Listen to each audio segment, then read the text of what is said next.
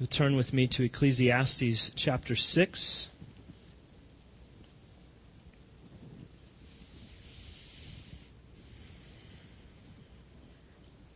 Ecclesiastes 6 this morning. We will be looking at the entire chapter. We will call this Get Beyond the Sun. Keywords for our worshipers in training are soul, wise, and fool.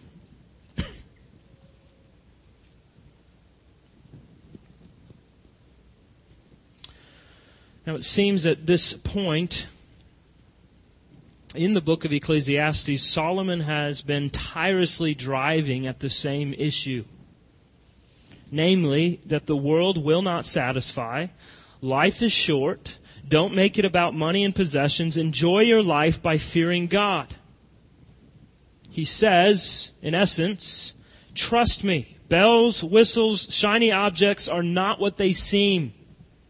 Stop chasing them. Stop groping for them and start living with meaning. Start living with purpose.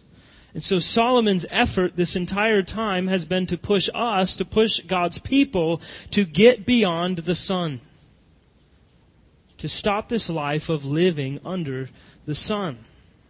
Now, he, remember, he keeps coming back to this issue of under the sun. Living under the sun. In other words, living as a part of this world. Living as one who is seeking joy, who is seeking meaning, who is seeking satisfaction in the things that this world provides. Money, possessions, leisure, entertainment. Whatever it might be, Solomon has said time and time again, if your life consists of only that which is found under the sun, it is vanity. There is no ultimate meaning. It's a wash. It's a waste of time. And in chapter 3, very briefly, he introduced us to the idea of living under heaven. Living under heaven, living beyond the sun with the greater reality that God is there. And God gives us purpose. God gives us meaning. God gives us a source of joy. And that source of joy is Christ Jesus himself. And so this life under the sun is tiresome and difficult and frustrating and stressful and anxious. And when it's all said and done, it means nothing. So we must get beyond the sun. And that's where we are this morning. How do we do that? How do we get beyond the sun? Remember back in chapter 3, Solomon wrote briefly about God's providence under heaven. He wrote, Everything is beautiful in its time. All providential things in this life are placed in our hearts that we will intentionally, I argued that God makes us intentionally frustrated with this broken, fallen, and twisted world so that we will long for eternity. God has placed eternity in our hearts. And our frustration under the sun is to drive us to God Himself. And in chapter 4, we saw that if we're not finding community to link arms with, to do life with, we will have an even more difficult time navigating life. We will be even more frustrated because we were created for relationships. And God's people were created specifically for community in the local church. So now in chapter 6, Solomon is giving us a sort of big, sweeping reminder of where we've been. There is no satisfaction in your riches, in your work, in your possessions. And this is just because it is life under the sun. So I will say up front, bear with me because the first 12 verses are very bleak. And if you're looking ahead, there's only 12 verses in the whole chapter. So Solomon is going to list a series of disappointments that left him deeply dissatisfied, followed by questions with answers that only God can give. And often this is, this is like what life is like for us. A lot of disappointment with a lot of questions for and about God. So let's look at those disappointments. First, his disappointment with possessions. Look at verses 1 and 2. There is an evil that I have seen under the sun, and it lies heavy on mankind. A man to whom God gives wealth, possessions, and honor, so that he lacks nothing of all that he desires, yet God does not give him power to enjoy them, but a stranger enjoys them. This is vanity. It is a grievous evil. So this man has it all, but he doesn't enjoy it. It's acquisition without satisfaction. And here's the evil, Solomon writes.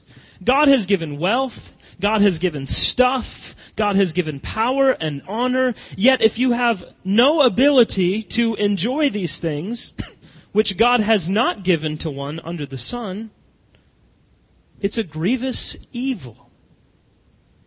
Could also translate that as a malignant disease or an evil sickness. The fact that we could have so much and enjoy so little is an evil sickness. I think Solomon's talking right to us as Americans. You people have all of these great things to enjoy. But you're not able to because you're so busy going after more and more and more. He's saying you're sick. No satisfaction, no lasting joy, no depth in life. What sickness? How is he able to conclude all of this? How do you know, Solomon? How do you say I'm not happy? Well, Solomon, remember, had a thousand times more of everything that you'll ever have and has pushed every bit of it to the max. And the result? No peace, no joy, no rest. Only discontentment, stress, and anxiety. I think Solomon earned the right to speak directly to this, far greater than any other. And while it seems to be very repetitive over the last few weeks, I'm convinced that we could preach the same thing week in and week out, and we will still all seek to hold on to bits and pieces of the world because it seems so attractive to us. But Solomon reminds us it's here today, it's gone tomorrow. And all that we have had, all that we have never been able to enjoy, eventually will go to someone else who we never knew. Psalm 39 6 says, Man heaps up wealth and does not know who will gather. Now, every once in a while, when I'm around a television, I like to uh, look on the History Channel. There's a show on there, and it's called American Pickers. Perhaps you've seen that. But these guys travel all over the country and they look for someone whose house has a bunch of junk sitting out front. And they'll go there and they will ask them if they can sort through their junk. And they're trying to find stuff that they could bring back and sell at their antique store. It's really amazing to see what people hold on to. but what I find interesting is that often all of the stuff that they have is stuff that they've accumulated not because they've necessarily gone out and bought it and found it and brought it home, but because their parents and their grandparents have done so. And so some of these people have sheds and trailers and just barns and yards full of stuff. It's all over. And these guys go out and they dig through things that have been there for 15 and 20 years and they pull it out. And then all of a sudden, something that's been there under the sun and the rain and everything that could go on all of a sudden to this person is worth something. It's been in their backyard for 20 years, but now they want $200 for it. But as I think about that, I think about Solomon's point here. That someone at some time found that item, they gathered it, they collected it, they brought it home, they found value in it, and now there's some strangers sorting through all of it and pulling it out, and it's theirs to enjoy the person who got it initially, they don't even know who they are. They're dead, they're gone. All of their possessions are in a huge heaping pile in the backyard of one of their children or grandchildren. Man heaps up wealth and does not know who will gather. So Solomon has helped us to see all along that life has very little to do with our income and our possessions and has everything to do with whether or not we are seeking joy in God, knowing that He is our only source of true satisfaction. As we saw in the beginning of chapter 5, the fear of the Lord is not just the beginning of knowledge, as the Proverbs rightly says, but it is also the only source of real satisfaction.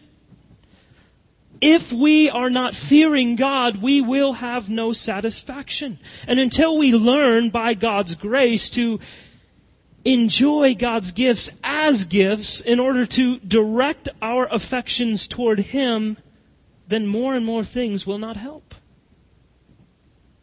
If we cannot get beyond the sun, we will continue to live meaningless, painful, confusing lives of one disappointment after another. And if this is your life, Solomon's conclusion is really a cold slap across the face. Look at verse 3.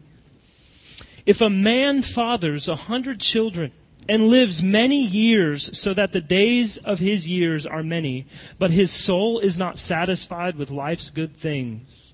And he also has no burial. I say that his stillborn child is better off than he. So he presents to us this hypothetical man. In Hebrew culture, this man would have been considered very well off. Externally, he was blessed more than any other. He had a hundred sons and daughters. And verse 6 will tell us that he, he lived to be 2,000 years old. As a Hebrew, old age and a lot of children meant God's favor in a person's life. But Solomon is presenting all this to say his life, regardless of all the external is still empty. He's godless, and therefore, notice the word he says. He says his soul is not satisfied.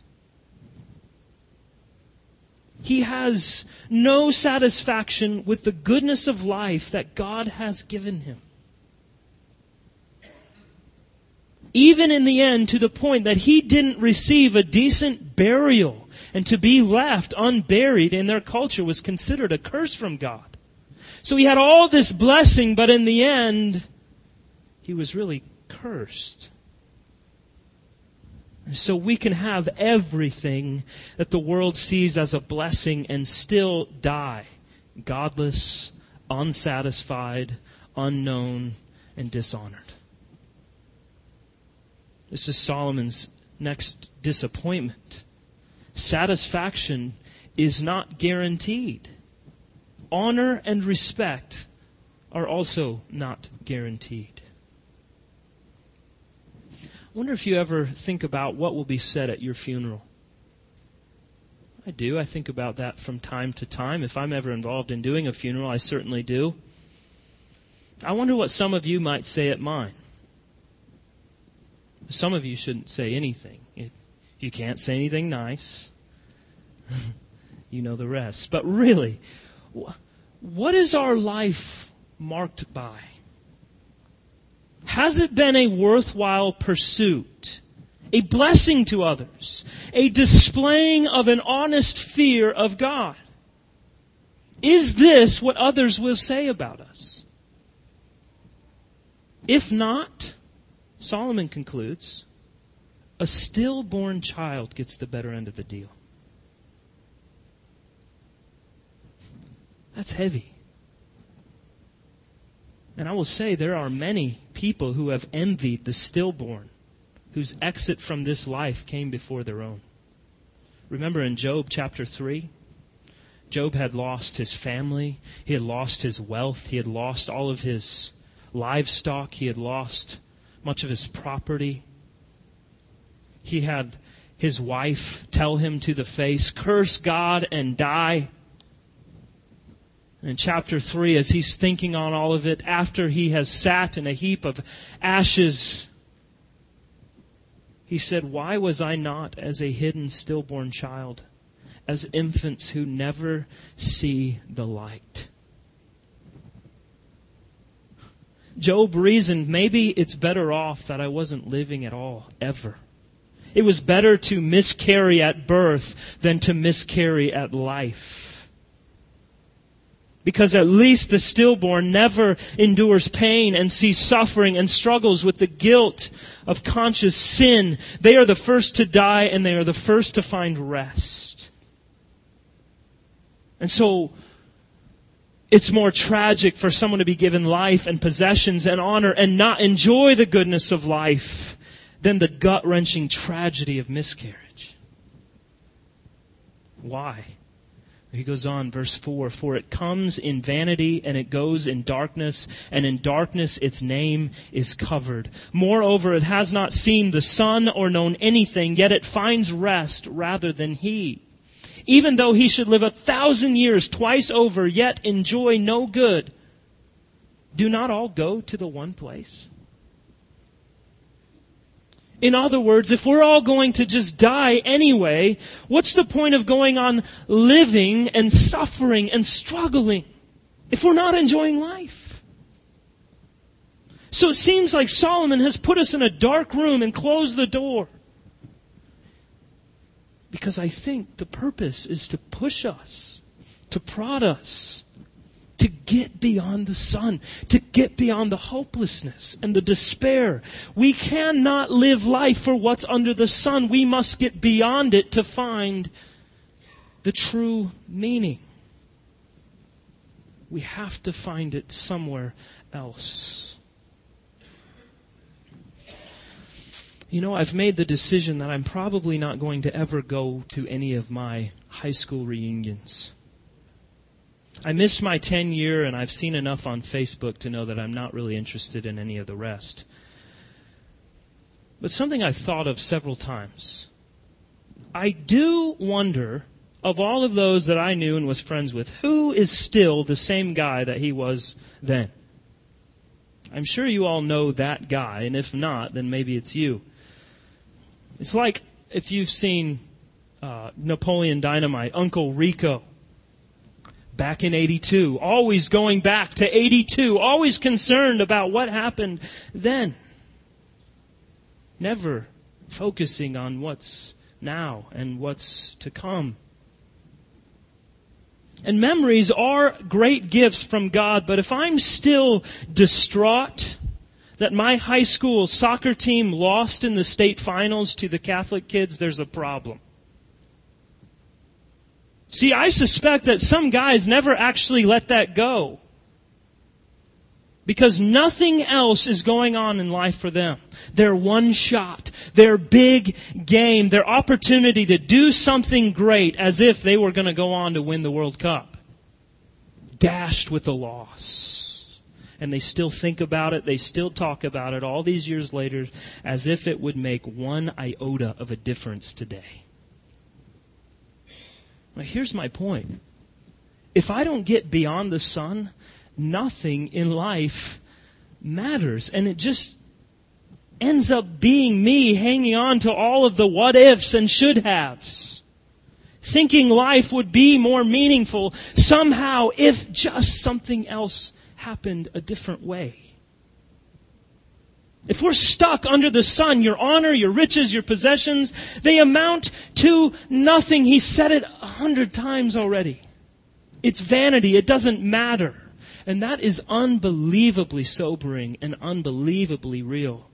And I cannot tell you how many people live lives seeking the what ifs and the should haves and always looking backwards, living life under the sun Look at verse 7. All the toil of man is for his mouth, yet his appetite is not satisfied. Solomon's disappointment. Toil, work, all for food, no satisfaction. If you're stuck under the sun, no matter your place in life, no matter your job, it all boils down essentially to one thing this is the, one of the reasons why Paul says for non believers, their God is their stomach. Whether you're a high profile CEO of a Fortune 500 company, or a carpenter, or a, secretary, or you hand out cheese conies through a drive through window, you essentially, your efforts, your drive is all for the same thing, for food. You work for the next meal. And maybe it's a little difficult for us to see that because it's so easy for us to obtain food in our culture, but that's what we're working for essentially. If you look at other regions of the world, most of the rest of the world, this is very evident. Most people in the world spend almost their entire lives hunting, gathering, or preparing and cooking meals, and that's it. That's their life. Let me give you a few examples. Felicia and I recently have been watching uh, BBC Human Planet. We got the DVDs, and it's really cool to see how people live in the rest of the world. In this, there are some incredible things, but you see their lives are mainly revolving around their next meal. For example, in Kenya, three men want to eat a, a, a wildebeest. So what do they do? They wait in the bushes and they let 15 lions capture it, and then they face down the lions and run them off so they can steal their food. I'm sorry, I'm not going to face down 15 lions to get my food. And they said in the end, if you don't do it, then you're a coward. Fine, I'm a coward. Another man in the Congo of the Pygmy tribes, he climbed up a 130 foot tree for three hours with an axe tied to the tree by a vine to gather honey, all the while being stung by African bees. In Botswana, two hunters in the Kalahari Desert, they spent six days in a hide to kill one kudu, which is like a deer. And then after they shot it, they tracked it for eight hours. One deer. When we travel to Nigeria, we see that before the sun rises, the men leave to the fields, the women begin chopping wood and starting fires and mixing food and cooking. Your entire life revolves around this. We need to eat. We need food. We need to find it. It is unreal. This nonstop effort to sustain life with food because no matter how full we get, we wake up tomorrow hungry again. Under the sun, we have a hard time finding meaning in our work, in our labors, in our toil, because it's all just to feed us, and we will hunger again. Look at verse 8. For what advantage has the wise man over the fool? What does the poor man have who knows how to conduct himself before the living? Better is the sight of the eyes than the wandering of the appetite. This also is vanity and a striving after wind. Our desires are always traveling, but never arriving. It doesn't matter how wise we are or how much money we have. All of us have unfulfilled longings. Of course, as Solomon previously pointed out, it is better to be wise than to be a fool. But even the wise under the sun are left unsatisfied, and this is a great disappointment to Solomon. Desire is unfaithful. It always wants to go out wandering, and it's never content just to stay at home. This is the wanderlust of the human soul. It's always reaching for what we think will satisfy. Remember Lot's wife? Remember, God gave her an escape from Sodom and Gomorrah? What was their only instruction? Don't look back. Press on. Press forward. Get beyond this place. Do not look back. What did she do? She looked back. She became a salt lick for the cows and horses. But this is the temptation of all of us. We want to turn from the life of life ahead of us to death behind us because it looks like maybe, just maybe, it might satisfy. If only for a moment. And so we trade a strand of pearls for plastic beads because they have different colors and offer a little more fun that moment. For some, that is food and drink and substance. For others, it's work and sexual gratification. For some, it's TV and internet and video games. Whatever it is, our wandering appetites want to be filled on something, so they reach and they plead and they never find it. But the absolute truth is that only God can satisfy. Through His Word, through worship, through prayer, all by the help of the Holy Spirit. All of us have times when we are feeling empty and we're left wanting. Why not turn to God? Lord, you know how empty I feel right now. Help me to not run. Help me to not seek satisfaction in fleeting things. Teach me that you, Lord, are enough for me. By your grace, give me peace, give me joy in Jesus alone we must constantly be turning to the Lord, admitting the weakness of our flesh, the fallenness of our hearts, and our longings for the world. Look at verse 9. Better is the sight of the eyes than the wandering of the appetite. This also is vanity and a striving after the wind. Ask the Lord to help you see that what you have already been given is a gift from Him.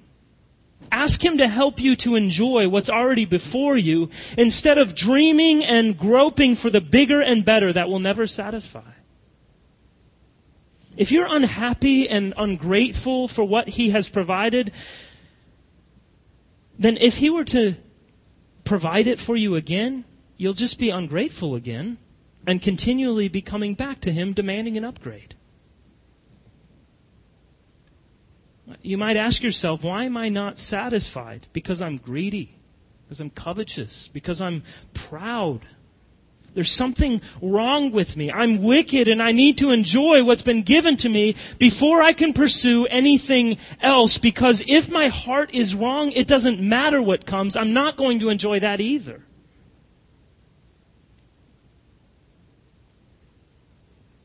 Our appetite is for things that cannot satisfy. And he moves into verses 10 through 12 at the end of the chapter. This is the C'est la vie verses of Ecclesiastes. That's French. Such is life. Look at verses 10 through 12. Whatever has come to be has already been named, and it is known what man is, and that he is not able to dispute with one stronger than he. The more words, the more vanity. And what is the advantage to man? For who knows what is good for man while he lives the few days of his vain life, which he passes like a shadow? For who can tell man what will be after him under the sun? At this point, we're essentially halfway through the book of Ecclesiastes, and Solomon is still on the same point. There is nothing new under the sun. Names have already been assigned. Everything is labeled and categorized. And the human condition is still the same since Adam. And it's all vanity and it's all striving after wind. Martin Luther said of this passage, as things have been, so they still are. And as things are, so they will be. And listen, we can hate this truth. We can rail against this truth. We can even say it's not true. But we can't do anything to change it. Maybe you're thinking, I don't buy it. I live for money and new toys and I'm pretty happy. I have a good time. Really? Did you ever stop to think that maybe you're living life on a treadmill? As long as you're living life under the sun, you might get a good hard workout from time to time, but you never move. You never actually go anywhere. Why is it when you go to gyms, over the treadmills, you see TVs with sports and news and talk shows, and you see people on treadmills with their iPods? We're all looking for distractions, so we're not thinking about the fact that we're on a treadmill. It helps us to forget about it. Oh, yeah. I'm not actually going anywhere. Look, if you're living life under the sun, Solomon is making clear to you your life since day one has been on a treadmill. You're not going anywhere. You might have a lot of distractions to help you forget about that fact, but you're there. You're there. And guess what Solomon points out in verse, verse 10? God has decreed it all to be this way. There is absolutely no sense whatsoever in arguing with God about it. There's no sense in arguing with God about the way things are.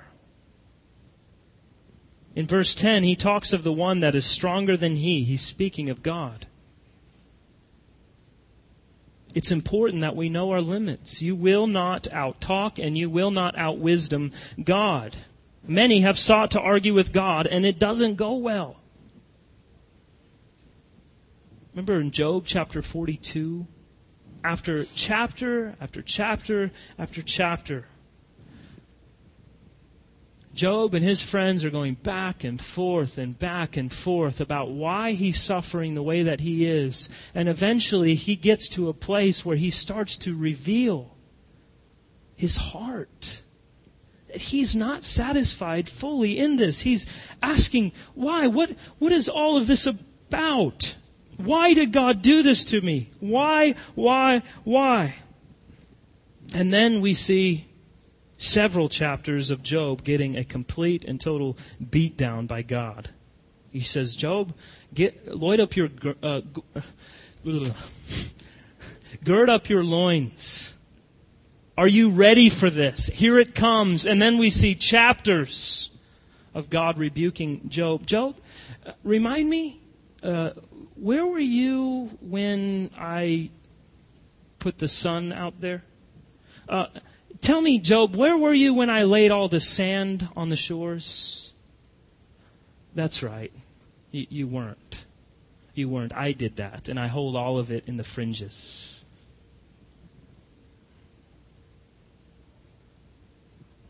And so Job's response at the end of all of it is that he says, I have uttered what I did not understand, things too wonderful for me which I did not know. Therefore I despise myself and repent in dust and ashes. We see his fortune restored, we see his joy restored. Listen, we will not alter the way that things are made. The apostle Paul reminds us of this in Romans chapter 9. He says, Who are you, O man, to answer back to God?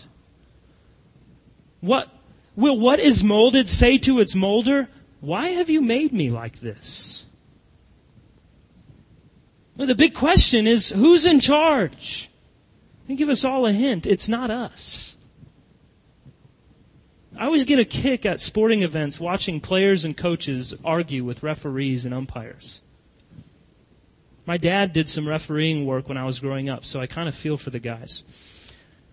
You notice nobody goes to the game to cheer for them.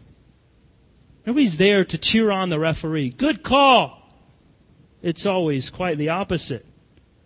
But who controls the game? Who's in charge out there? They are. And not one, not one single time have I ever, ever seen a referee or an umpire change their call because a coach or a player yelled at them or spit at them or threw a base or a chair or kicked a ball into the stands, whatever. What's the point of arguing with them? They call it and their word stands. It's not changing. And such is life with God. He calls it. God rules over all human history. God is ultimately in charge and His word stands. Where you live, where you work, how it's all going to play out. God said it, and there is no appeal. I don't like it. Well, because we think maybe we can be a better God and make better decisions. We have a better plan. Now, listen, don't hear me saying that your decisions and your actions don't matter. They absolutely do. But ultimately, those decisions and those actions work into the sovereign plan of our sovereign God. So you can talk about it. You can write a thesis about it. You can rail against the reality of your life, but the fact is you can't change it. And the more you try to argue and dispute against it, it only adds to the futility of life under the sun. And there are difficult, confusing, harsh things that will happen in this world that we may never understand. But the answer to that is not just to stack more words upon words. Deuteronomy 29:29 reminds us the secret things belong to the Lord. So what good comes from more and more and more and more words to bemoan your condition? Have you no trust in a sovereign God? People tend to talk more about what they understand the least. That's what talk radio is, I'm convinced. It's like getting a PhD. You know more and more about less and less until you know everything about nothing. I just want God to tell me. Well, Paul writes, we see in part and we know in part, but we're looking through a dim glass. There's a lot that we just won't understand. There's a lot that we just won't know. So is our response then just to turn from God and seek our pleasure elsewhere? Just to trust in the reality, the fact that God is sovereign, God is good, God does love us. And even though I don't understand it, I trust that He's working these things, as we just read in Romans 8, working these things for my good, and nothing can separate me from that.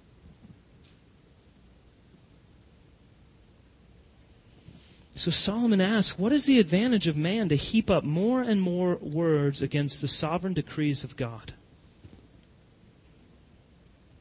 What do we do? Are we saying this is just helpless, that we just sit back and watch it happen and we're supposed to just deal with it? Well, life under the sun is meaningless. It is futility. We must get beyond that. To find anything meaningful, anything refreshing, anything satisfying about life, we have to get beyond the sun. Let me give you an example of this. It blows me away every time I read it. Many of you know of the missionary to Burma, Adoniram Judson. Over the course of his life, he was married three times. Each of his wives died. Seven of his 13 children died at very young ages. With his first wife, Anne, he had three children. All of them died. When their, after their second child died, Anne, his wife, wrote this in her journal. Our hearts were bound up with this child. We felt that he was our earthly all, our only source of innocent recreation in this heathen land. But God saw it was necessary to remind us of our error and to strip us of our only little all Oh, may it not be vain that he has done it. May we so improve it that he will stay his hand and say, It is enough. In other words, what sustained Adoniram Judson and his three wives was a rock solid confidence that God is sovereign and God is good and all things come from his hand for the good. Sometimes it's an incredibly painful good, but it's good. When Job lost everything, what did he say? The Lord gives and the Lord takes away. Blessed be the name of the Lord. How can we have such confidence in the midst of such heartbreak and tragedy? It's life beyond the sun. Joy in the midst of suffering and sorrow is found in part when we first admit the limitations of our knowledge. We can only do that beyond the sun. How? Well, first we have to locate it. It takes a lot of courage and honesty for us to admit, I am living life under the sun. And the only way you will ever get beyond it is through the gospel of Jesus Christ. Look again at verses 11 and 12. The more words, the more vanity. What is the advantage to man? For who knows what is good for man while he lives the few days of his vain life, which he passes like a shadow? For who can tell man what will be after him under the sun? The answer God. Only God. How do we know God? Through Jesus Christ. Our rescue from life under the sun was most decisively accomplished for us by another, and it was outside of us. In other words, Christ did something in history before we existed and obtained and guaranteed our rescue and the transformation of all who would come to trust in Him. So the distinctive and crucial thing about Christian salvation is that Christ accomplished it decisively for us and outside of us without our help. And when we put our faith in Him, we do not add to the sufficiency of what He has accomplished in covering our sins and achieving the righteousness that counts as ours. Listen from Colossians chapter 2, verses 13 and 14. The Apostle Paul writes, And you who were dead in your trespasses and the uncircumcision of your flesh, God made alive together with him, having forgiven us all our trespasses by canceling the record of debt that stood against us with its legal demands. This he set aside, nailing it to the cross. The last words there are most crucial this, the record of death that stood against us, God set aside and nailed it to the cross. It did not happen in you. It did not help, happen with help from you. But if you are a Christian, most certainly it happened for you outside of you. And I want to make sure that you see the most glorious of all truths because this is the way out from under the sun. God took record of all your sins that made you a debtor to His wrath, and instead of holding them up in front of your face and using them as the warrant to send you to hell, He put them in the palm of His Son's hand and nailed them to the cross. And what does Hebrews 11 say that suffering beyond all suffering was for Jesus? What was it? He says it was joy for Him. It was joy. Jesus considered the cross joy because of what the shameful cross accomplished. Listen, this life is not all that there is. And Jesus proved it when he died and resurrected. And our burial as Christians is a sure sign of our resurrection from the dead. Look, I'm not saying in the end life will not be confusing or tough or frustrating. But I am saying that all questions of this life find their answer in the gospel of Jesus Christ. Take God at His word. He is good. He loves us. Jesus ascended to prepare a place for us with Him in the presence of the Father. How do we not delight in that? Without Christ, life is lived under the sun and is completely hopeless. But in Christ, life is lived beyond the sun and under heaven. And all of a sudden we find meaning and purpose in all of it, even the mundane. Because of the gospel, God brings it all full circle, and His grace gives us everything he gives us new purpose and new meaning. By His grace, He gives us new life. And so the call to live under heaven and not under the sun is to live by faith. We've seen for six chapters. You can have it all, but without God, you have no joy, and it's all vanity. Revelation 2:10 says, "Be faithful unto death, and I will give you the crown of life." So it shall be.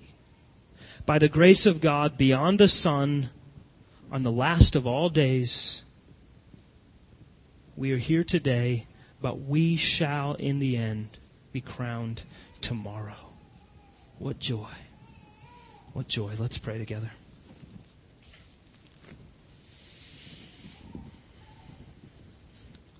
Lord, thank you. Thank you for the reminder of the reality that while this, ro- this world is broken and fallen and hard and stressful and painful and full of distress and full of suffering, that you're not caught off guard, that you're not sitting back helpless, but that in your way and in your time, you are doing all things well. And you're doing them to bring greater glory to yourself and to bring joy to your people.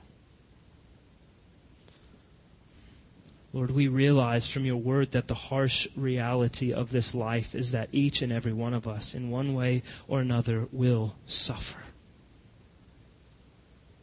Help us, Lord, not to despair. Help us not to turn from you.